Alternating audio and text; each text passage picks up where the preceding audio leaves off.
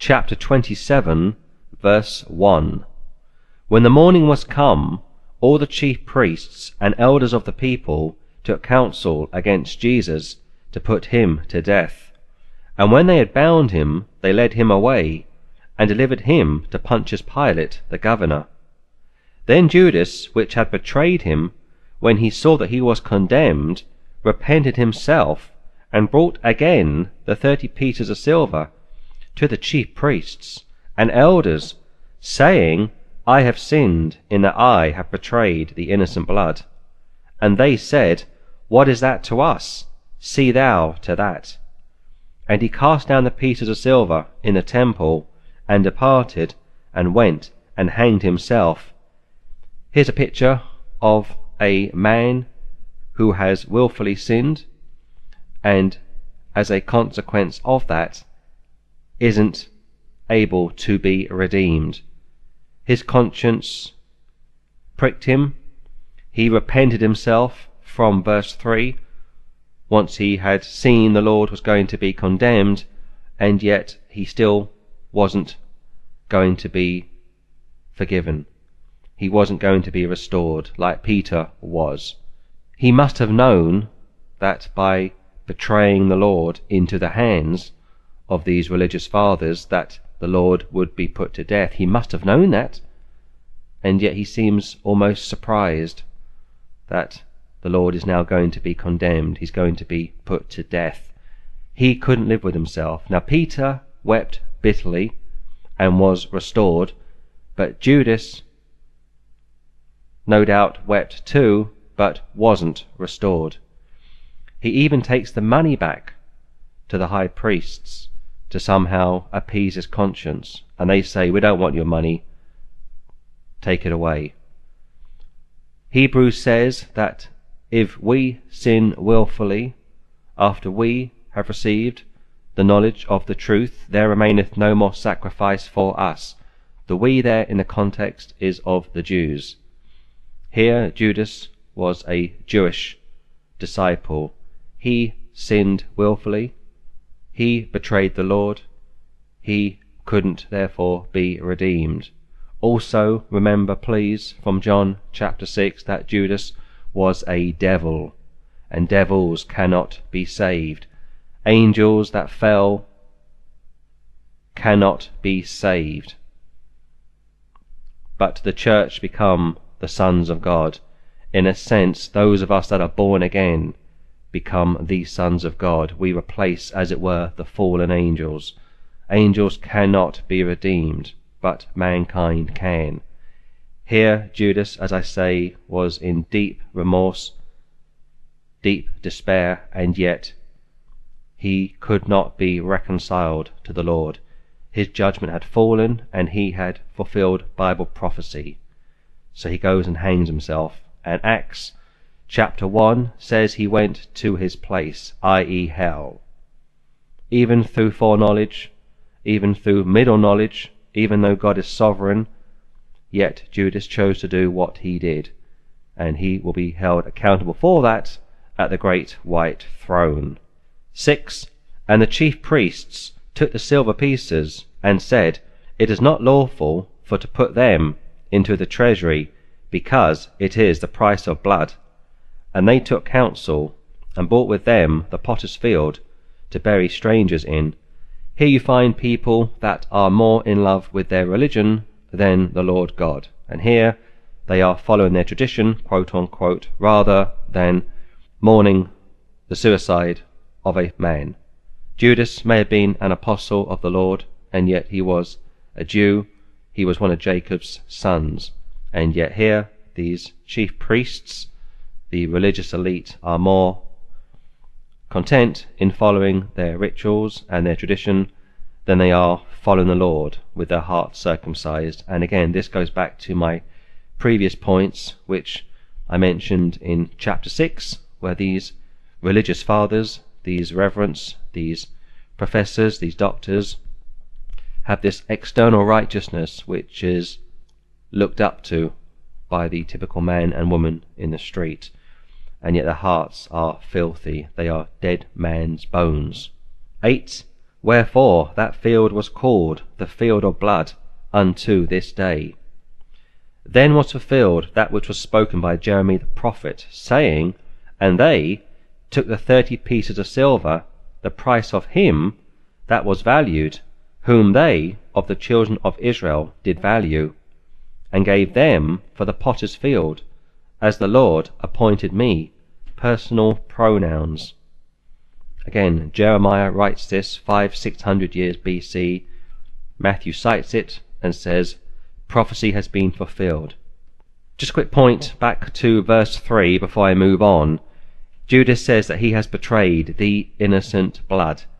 Even at the eleventh hour, Judas knew that the Lord was innocent. Only Jesus was without sin. And we are saved by our faith in the precious blood of Christ. Without the shedding of blood, there is no remission of sins.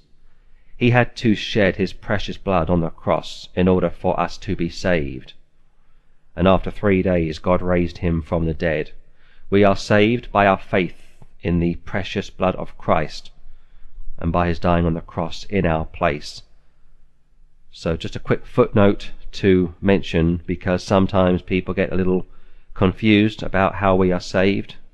And I just need to make that point crystal clear that it is the precious blood of Christ that saves sinners. 11. And Jesus stood before the governor, and the governor asked him, saying, Art thou the king of the Jews? And Jesus said unto him, Thou sayest. And when he was accused of the chief priests and elders, he answered nothing. Then said Pilate unto him, Hearest thou not how many things they witness against thee? And he answered him to never a word, insomuch that the governor marvelled greatly. Interesting here, because in John's Gospel, the Lord affirms that he is the truth. And Pilate says, What is truth? A rhetorical question, but in reality it goes right over his head. Here the Lord isn't even going to answer Pilate or the chief priests, apart from verse 11, Thou sayest you say it, you got it right. But uh, these men are under the judgment of God. His mouth is firmly shut. 15. Now at that feast the governor was wont to release unto the people a prisoner whom they would, and they had then a notable prisoner called Barabbas. Therefore, when they were gathered together, Pilate said unto them, whom will ye that I release unto you? Barabbas, or Jesus, which is called Christ? For he knew that for envy they had delivered him. Pilate was a shrewd, cunning governor of Judea. He understood perfectly well what was going on here. This man had been around the world many times. His wife was the daughter of Caesar. So he didn't suffer fools gladly, but he's also a career politician. He wants to progress beyond Israel. He would like to go back to the Senate if he could, and maybe, possibly one day even become Caesar himself. But here, he knows perfectly well that the Jews had delivered the Lord through envy. 19.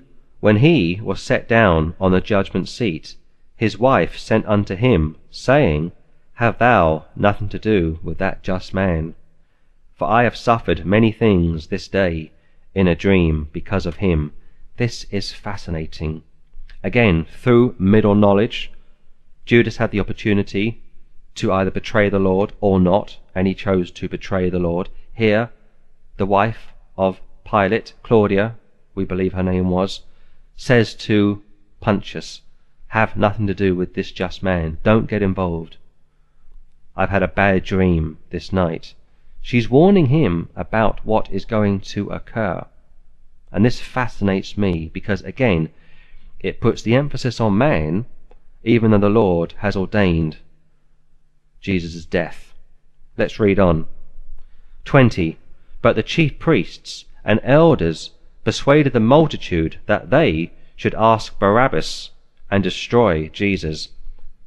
These people these hired thugs are trying to drum up support from the crowd. They want Barabbas, a murderer, to be set free instead of the Lord Jesus Christ. Depravity with a capital D is found here clearly. Like verse 3, Judas must have known that through his betrayal the Lord would be put to death. And at the eleventh hour he panics when he realizes that he can't reverse it. And here, 20, the chief priests must have known that for Barabbas to be set free, the Lord would be put to death, an innocent man. But again, man's heart is desperately wicked. And even more shocking is these men are in religion, organized religion. And of course, we are not surprised, but for those that are in organized religion, for members of the laity, and I wonder what they would think if they were witnessing their own church fathers, their own reverence, doing something similar to this? Would they forsake their organized religion or would they stay? I believe they would stay. But uh, that's another subject for another day. 21. The governor answered and said unto them, Whether of the twain will ye that I release unto you? They said, Barabbas. Pilate saith unto them, What shall I do then with Jesus, which is called Christ? They all say unto him, Let him be crucified. And the governor said, Why? What evil hath he done? But they cried out the more, saying, Let him be crucified. From 19. He's under conviction. When the Lord said that he was sent from God and was the Son of God, that terrified Pilate, because Pilate was a superstitious pagan who believed in many gods. So for Jesus to stand in front of him and say, I am the Son of God, must have sent shock waves through his system. Also, the Lord doesn't even try to have Pilate free him. He stands there content and willing to be sacrificed for the sins of the world, something Pilate had never seen in his life. You can imagine all of the criminals over the years standing before Pilate and nearly all of them screaming and pleading for their lives. Whereas the Lord just stands there and says, You have no power unless it was given to you from heaven. What a statement indeed. But here, Pilate, in a sense, is trying to buy time. He's trying to turn the mood of the people, this crowd that are baiting for blood, he's trying to find a way out. He's trying to please the religious elite, quote unquote, and the people. He's really a politician in many ways, and politicians promise many things to many people, and in reality they deliver very little, and the minority are the ones who get what they want, and the majority are overlooked on many occasions. But here, Pilate, as I say, is trying to buy time. He's trying to appease the crowd. And they say in 23, Let him, Jesus, be crucified. 24, when Pilate saw that he could prevail nothing, but that rather atonement was made, he took water and washed his hands before the multitude, saying, I am innocent of the blood of this just person. See ye to it. 24. I am innocent of the blood, the precious blood of Christ. Verse 3. Jesus was innocent. So here you find Judas affirming that Christ is innocent, and here in 24, Pilate affirms that Jesus was innocent. Even the centurion at the foot of the cross says, Behold, he was a righteous man, he was the Son of God. How can it be that people that aren't even saved are able to see that Jesus was innocent? and yet the religious fathers, the Jews, the chosen race for the most part, they couldn't see it. It was foretold. Jeremiah spoke about this. Isaiah spoke about this. The prophets saw what was going to occur. Jewish prophets. There is no anti Semitism here. The Bible, all 66 books, were written by Jewish men. So anti Semitism is impossible. Also, from 24, you find Pilate washing his hands. That's very symbolic. He's trying to undo what he has just been found guilty of doing, i.e., putting an innocent man to death. He thinks by washing his hands he has absolved himself of the Lord's soon execution. But again, Pilate is going to be held accountable for this because he was told in 19 by his wife not to do it, and yet he did it nonetheless. Even though Scripture said he was going to do it, he will still be held accountable for it, like Judas Iscariot. It is a paradox, I appreciate that, but nonetheless it's what the Word of God tells us, and therefore Pilate and Judas and also the high priests will be held accountable for this act of treason on behalf of the Jewish people because the Lord was Jewish. It's treason because they should have known the scriptures, they should have listened to their Jewish Messiah, and for Pilate, it is a travesty. It is a mistrial of justice because Pilate was there to uphold the law, and he buckles through pressure from the Jewish people, the high priests, and the crowds that are now baiting for the Lord's blood. Look at 25. Then answered all the people, and said, His blood be on us and on our children. For those of us that are saved, we want His blood. We need His blood to be saved, and we need His blood to make it through every working day of the week. We are saved by His precious blood. But for the unbelievers found here, they are speaking with contempt. They are blaspheming the Lord's precious blood. In Acts chapter 20, Dr. Luke says that we were saved by God's blood. God's blood. Who hung on the cross? Jesus Christ. Jesus is God the Son, deity. Not God the Father, but God the Son. So when Dr. Luke tells us in Acts chapter 20 that we are saved by God's blood, that means that the blood of Christ is precious and sacred and divine. Here, these people are saying with contempt that they want his blood on them and their children, and they are going to get it. They are going to get it.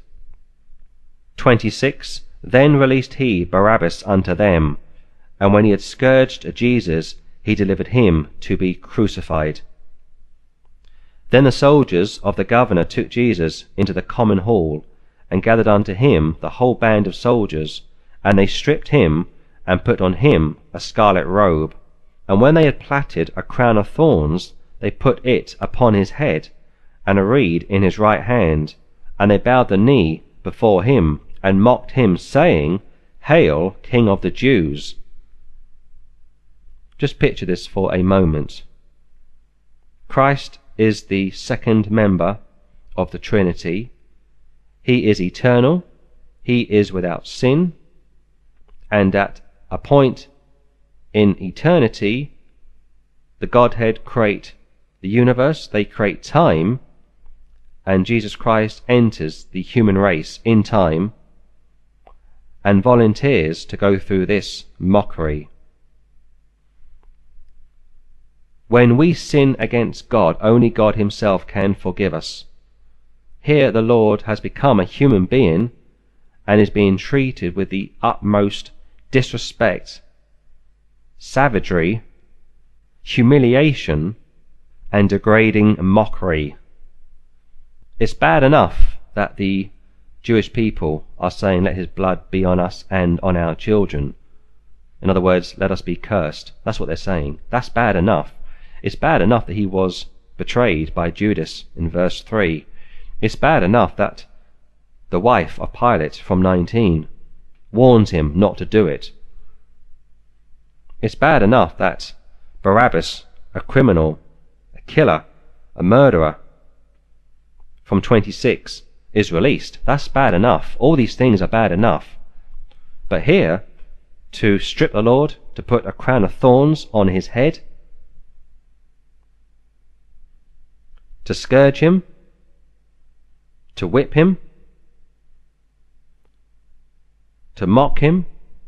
These things are totally unacceptable, but they're not unforgivable. And this goes back to the amazing grace of God. Most people read the New Testament, and some of those people have watched the Passion of the Christ, and they weep, and they weep, and they weep.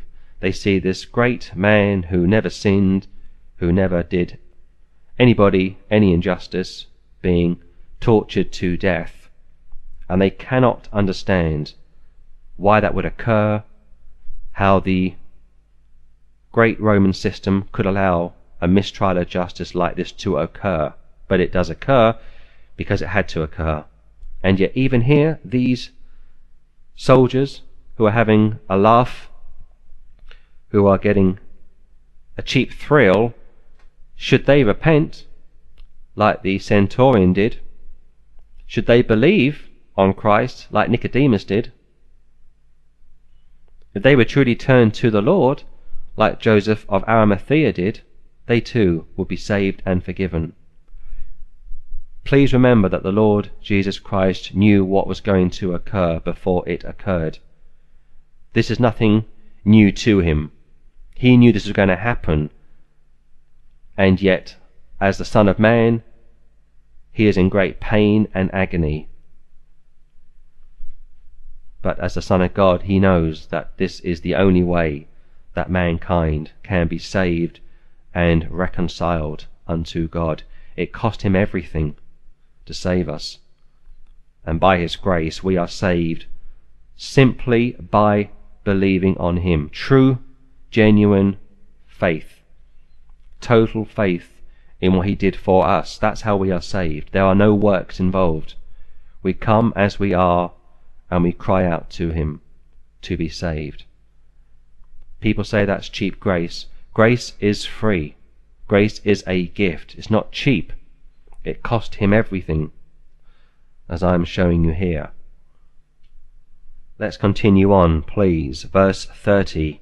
And they spit upon him, and took the reed, and smote him on the head. And after they had mocked him, they took the robe off from him, and put his own raiment on him, and led him away to crucify him. And as they came out, they found a man of Cyrene, Simon by name. Him they compelled to bear his cross. And when they were come unto a place called Golgotha, that is to say, a place of a skull, they gave him vinegar to drink, mingled with gall. And when he had tasted thereof, he would not drink. And they crucified him, and parted his garments, casting lots, that it might be fulfilled which was spoken by the prophet, They parted my garments among them, and upon my vesture did they cast lots. And sitting down they watched him there, and set up over his head his accusation, written, This is Jesus, the King of the Jews. I must just stop there. 25. The word crucifixion or crucified is where we get the word from excruciating from. Excruciating clearly means an awful amount of pain which is really undescribable. It's true that the Assyrians, predating the Romans by several hundred years, had a type of crucifixion, but the Romans perfected it, totally perfected it, and this was the ultimate deterrent that the Roman Empire would use against anybody who would dare question their authority. By this stage, the Lord is really moments from being nailed to a cross. We know that he hung on the cross for six hours and he was naked. That was, again, the ultimate level of humiliation that the Lord of the universe took upon himself to do for us. We came into the world naked, we leave the world naked. Also, nakedness is a picture of shame, it's not natural for a man or woman to walk around the streets naked or to be seen naked by anyone other than their spouse. A couple of other quick points to mention, if I may. By 31, the Romans have removed their own robe and put his own raiment on him. I guess that's a type of dethroning him, perhaps, And by 37, again, here's more contempt from them. They put over his head a plaque. This is Jesus, the King of the Jews, in Hebrew, Greek, and Latin. Again, wanting to mock him and to humiliate him and also to infuriate the Jewish leaders. 38. Then were two thieves crucified with him, one on the right hand and another on the left. Luke tells us that one of the two thieves got saved, and I believe that that particular thief may have seen the Lord's ministry previous to being nailed to the cross and believed on the Lord, and yet, like most people, his sins caught him up, and he's now paying for his crimes against the state pre his new birth. 39. And they that passed by reviled him, wagging their heads, and saying, Thou that destroyest the temple, and buildest it in three days, save thyself. If thou be the Son of God, come down from the cross. Even the man and woman in the street knew that the Lord told them that he was the Son of God. They heard him preach the gospel. They heard him affirm his deity. And yet here they are behaving like reprobates. 41. Likewise also the chief priests, mocking him with the scribes and elders, said, He saved others, himself he cannot save. If he be the King of Israel, let him now come down from the cross, and we will believe him. They won't believe him. They had no interest in believing him. Right back to chapter 2, when the Magi's arrived in Jerusalem. They didn't go with the Magi's to worship the newborn babe, the newborn king, and yet out of their own mouths they are condemned because they have just affirmed that he healed others, that he helped others, that he saved others, and yet he cannot save himself. These people are going to be held accountable for this. 43. He trusted in God. Let him deliver him now, if he will have him. For he said, I am the Son of God. Again, these people are condemning themselves. Forty times the New Testament tells us that he was the Son of God. Eighty times it tells us that he was the Son of Man. All of Israel came to hear him.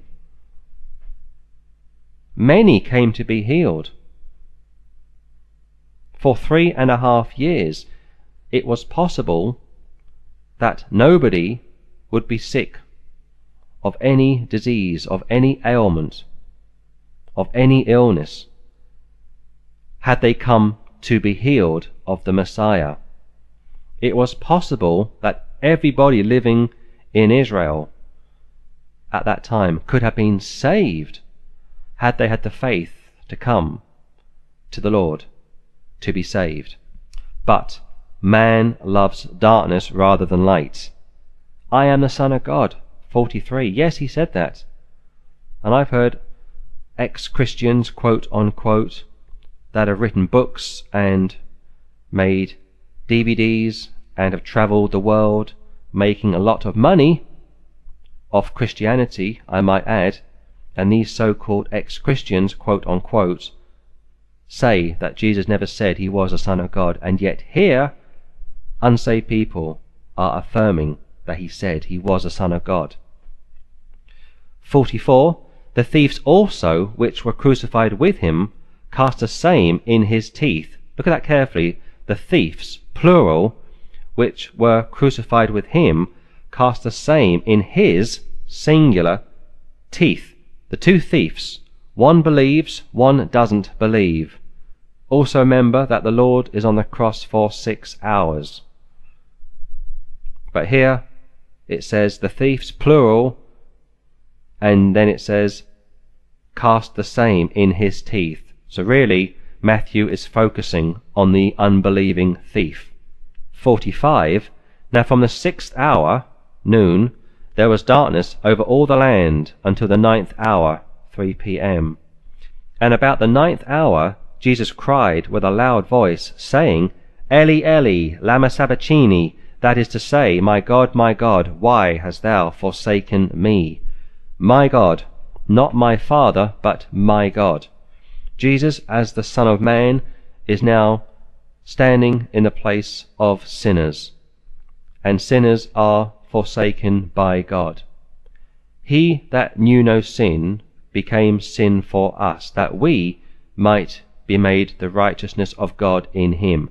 He tasted death for every man. Here, as the Son of Man, he is calling out to God and saying, Why have you forsaken me? Not as the Son of God. He doesn't say, My Father, why have you forsaken me?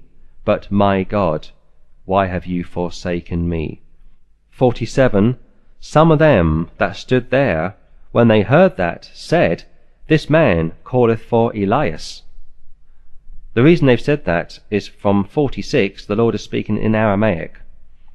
And this is one of the few occasions in the Gospels where the Lord spoke in Aramaic and it has been written directly into the Greek New Testament. No transliteration. Matthew has simply taken the words of the Lord from Aramaic and put it into Greek. And here I'm reading it from the King James Bible, and my pronunciation may be a little off. I will say that now, but here he is simply saying to us, This is what the Lord said in Aramaic. Hence why the people at the cross didn't quite understand what the Lord had just said. He's also in great pain, and they misunderstand Eli for Elias, but he's actually calling on God himself. As I say, Jesus was a Jew, he spoke Hebrew, he spoke Aramaic, and of course he's God, so he created the language of the world anyway. But here they think he's calling for Elijah. And again, just shows me how lost and deluded and deceived these people actually were. 48. And straightway one of them ran and took a sponge and filled it with vinegar and put it on a reed and gave him to drink. They're still mocking him. Contempt is incredible here. This man is nailed to a cross. He's naked. He's been humiliated. He's been up all night. He's had to drag his cross through the bloody streets of Jerusalem. And yet these people are still mocking him. It's almost impossible, really, to understand. 49. The rest said, Let be, let us see whether Elias will come to save him the level of sarcasm here, the level of contempt is still building. It just shows me that these people were completely lost in their sins. They were completely blinded by the hatred of the Lord. And yet, after his death, burial, and resurrection, Peter gets up and preaches, and 3,000 get saved. The Lord's mercy, the Lord's grace, the Lord's forgiveness is incredible. And yet here we are still feeling the level of resentment that the Jewish leaders, the people, felt towards Jesus Christ. Let's read on. 50. Jesus, when he had cried again with a loud voice, yielded up the ghost. And behold, the veil of the temple was rent in twain from the top to the bottom and the earth did quake, and the rocks rent, and the graves were opened, and many bodies of the saints which slept arose, and came out of the graves after his resurrection, and went into the holy city, and appeared unto many. Only Matthew refers to this picture of the rapture. These are Old Testament saints that believed in the one true God and were in the ground awaiting the resurrection. And here they are resurrected and they walk around the city and they were recognized by the people too. Also remember at the transfiguration where Peter, James and John recognized Moses and Elijah, which for me proves that when we go into glory, we too will recognize the greats that went before us. But here, these people are being resurrected in judgment as to what has just occurred, And also from 51, the veil of the temple has been ripped right in half from the top to the bottom. Again, judgment. The temple is the house of God, but Jesus said he was the Lord of the temple. And here this should be evidence in and of itself that God is now turning his attention from the temple being a physical building to the temple of the Holy Spirit, meaning each and every one of us that are born again have the Holy Spirit living within us, and we are the temple of God. 54. Now when the centurion and they that were with him, watching Jesus, saw the earthquake, and those things that were done, they feared greatly, saying, Truly, this was the Son of God. Amen to that. Mark's account says he said that he truly was a righteous man. Well, in fact, he said both. He said he was a righteous man and he was the Son of God. Let me just say this very briefly, if I may. If four people were asked to write about the same event, four people would write about the same event in four different ways. Matthew is here focusing on the Lord's deity, i.e., he truly was the Son of God, whereas Mark is focusing on his human side, he truly was a righteous man. Mark's audience is different to Matthew's audience. But the truth of the matter is that the centurion said he was truly a righteous man and he was the Son of God. So there's no contradiction there. There's no contradiction in any of the Bible. But when people try to approach the Bible with their own human intellect, that's when problems occur. 55. And many women were there, beholding afar off, which followed Jesus from Galilee, ministering unto him among which was Mary Magdalene, and Mary the mother of James and Jose, and the mother of Zebedee's children. There were other women too, but here Matthew highlights just three women. These ladies were faithful right up until the Lord's last moment on this earth. They didn't desert him, but the apostles did, all but one, John. And only in John's Gospel does he tell us that Mary, the mother of Jesus, was at the cross. Matthew, Mark, and Luke omit Mary. And there is no reason to read anything into that other than John the Apostle adopted Mary to be his mother, and therefore he wanted to write in his Gospel that she was at the foot of the cross. Like I say, four people asked to write about the same event are going to write about that same event from four different perspectives. And here, Matthew is highlighting Mary Magdalene, Mary, the mother of James and Josie, and the mother of Zebedee's children. Nothing wrong in that whatsoever. 57.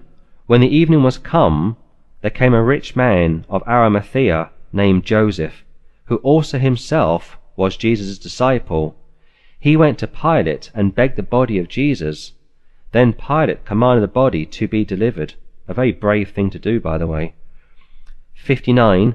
And when Joseph had taken the body, he wrapped it in a clean linen cloth, and laid it in his own new tomb, which he had hewn out of the rock. And he rolled a great stone to the door of the sepulchre, and departed. To keep the body preserved, of course and to keep any unwanted parties out. 61. And there was Mary Magdalene and the other Mary sitting over against the sepulchre. Now the next day that followed the day of the preparation, the chief priests and Pharisees came together unto Pilate, saying, Sir, we remember that that deceiver said, while he was yet alive, After three days I will rise again. Once again, they are condemning themselves. They knew what Jesus had said, they knew what the Old Testament said he would say, and what would happen to the Messiah. And here they are going to try and overthrow the will of God. Let's read on. 64. Command therefore that the sepulchre be made sure until the third day, lest his disciples come by night, and steal him away, and say unto the people, He is risen from the dead. So the last error shall be worse than the first. Why would they do that? What would be the point? These apostles are all going to be put to death for their faith over the next few decades. And yet the heresy continues to go out that Jesus married Mary Magdalene and off they went to the south of France to live happily ever after. If that was the case, why were the apostles murdered for their faith? Why didn't they also join the Lord in the south of France? Here, these people, these religious people, these so called church fathers, are trying to stop God from resurrecting his Son after three days. And they are going to use this poor excuse, this poor suggestion that somehow the apostles are going to come and roll away the stone and steal the body and proclaim to the ignorant world that the Messiah has been raised from the dead. It's completely ludicrous, but again, man is totally depraved, he is totally at odds with God, his heart is desperately wicked, and he is an enemy of God through his wicked works. But that doesn't mean he cannot understand right from wrong. That doesn't mean his conscience is so seared that when he does wrong he doesn't realize it. No, it simply means that until he is born again, the things of God are foolishness to him. 65. Pilate said unto them, Ye have a watch. Go your way, make it as sure as ye can. Take your guard with you. The temple had their own guards, and of course Pilate had legions of Romans that he could deploy at a moment's notice. Here they want Pilate to dispatch his guards to the tomb. So if anything goes wrong, Pilate's guards will get the blame. And they do, of course, not the temple guards. And for me, this really underlines the tragedy that they actually knew what was going to happen. They knew that the Lord would be resurrected after three days, and yet they hated him so much they just couldn't bring themselves to accept that. So, how better to allow Romans to be present, and when he comes up out of the tomb after three days, they can blame the Romans for not being there to stop it. Again, it shows me how cunning these people were at this moment in time. 66. So they went and made the sepulchre sure, sealing the stone and setting a watch. You've now got an armed guard standing by watching.